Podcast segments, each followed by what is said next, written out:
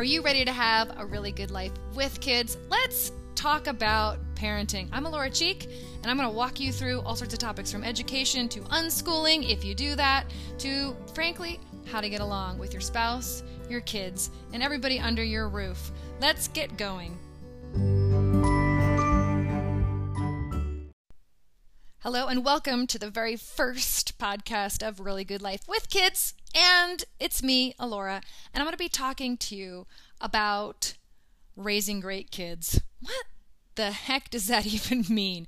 What do you mean when you say you want to raise great kids? And are you on the same page with your partner or your spouse or anybody you're raising your kids with? This is a great way for me to start this podcast because if you don't like the way I think raising great kids or is important or what I think is important, then you don't want to keep listening to anything else I have to say. It goes like this. When I think about raising great kids, I think about raising kids who know how to make great decisions. Not just what everybody else wants them to do, but decisions that come from their heart, from their gut, from their knowing, from their intuition, whatever you want to call it, raising kids who know how to say no when they want to say no and yes when they want to say yes, even when it looks to everybody else including themselves, like it's a crazy decision. If it feels like it's in agreement with them, in alignment with whatever big parts of them, I want them to be able to say yes to it. If you like that, great, keep listening. Number two, I want them to be able to explore life and learn in a way that works for them. So, if you don't know, I have a degree in secondary education. My major was in English, my minor was in theater. I went and got a master's in theater. But what I learned is is that everybody I met in the education system was really awesome and really nice and really wanted to help kids. But 35 kids or 25 kids or even 20 kids sitting in the same room all learning the same thing at the same time works for some kids, it doesn't work for a lot of kids. And I'm really passionate and interested in figuring out what are the different learning styles? What are the different things that kids need to learn? And then creating environments that help kids learn in ways that make them thrive. One of the main reasons why, uh, it's one of the main reasons why I decided to unschool because, uh, well, we'll get into that in another topic. But the point is this if you love individualized education, whether your kid is in school or not, if you love the idea that not everybody learns the same way and you want to uncover more about how to have your kid thrive while they're learning, great, come along with me. Number three, I don't know if I'm numbering these, but I really, really believe that you can't make really great decisions unless you. What? I don't want to put this? Well, you can't be codependent, that's one thing. You can't be worried about other people. That's something else. Ah, you have to know what the sweet spot is in relationships. Where is give and take? Uh, and what does that mean by take and what does that mean by give? How do you actually work with relationships? And that even includes the relationship with yourself.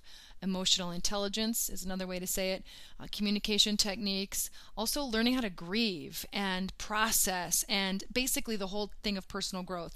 I think that's really important. I grew up in the 80s and we did not have computers, and so um, having books like actual books in front of you. That's how we learned. I had to go to the library, and if you don't know what a Dewey Decimal System was, I had to use the card catalog to actually look up stuff. We live in a different world now. For most people, uh, and if you're listening to this, you have access to the internet for sure. There is at your fingertips just about everything you'd want to know about every kind of subject. And it's decentralizing the opportunity for education. It's also making things faster. Uh, you can find new information faster. And so back in my day, it was go to school, you know, go to college, most likely, at least in the culture that I grew up in, and then get a job.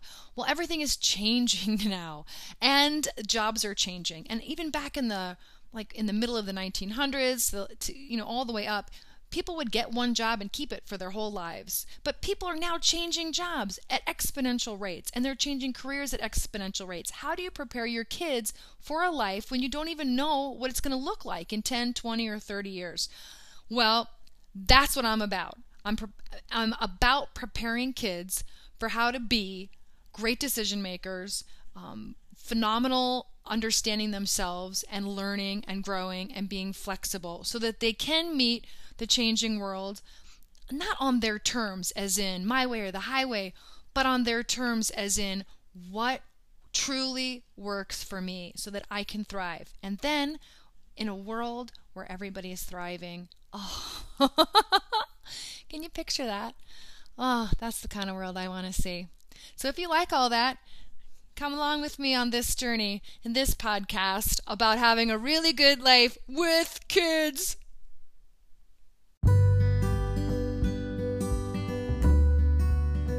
You just listened to the podcast Really Good Life with Kids with me, Alora. And if you liked it, please subscribe, like, share, do all that stuff. If you have questions that you want to submit or you want to work with me one on one to figure out what's going on specifically with you and your family, go to reallygoodlife.com.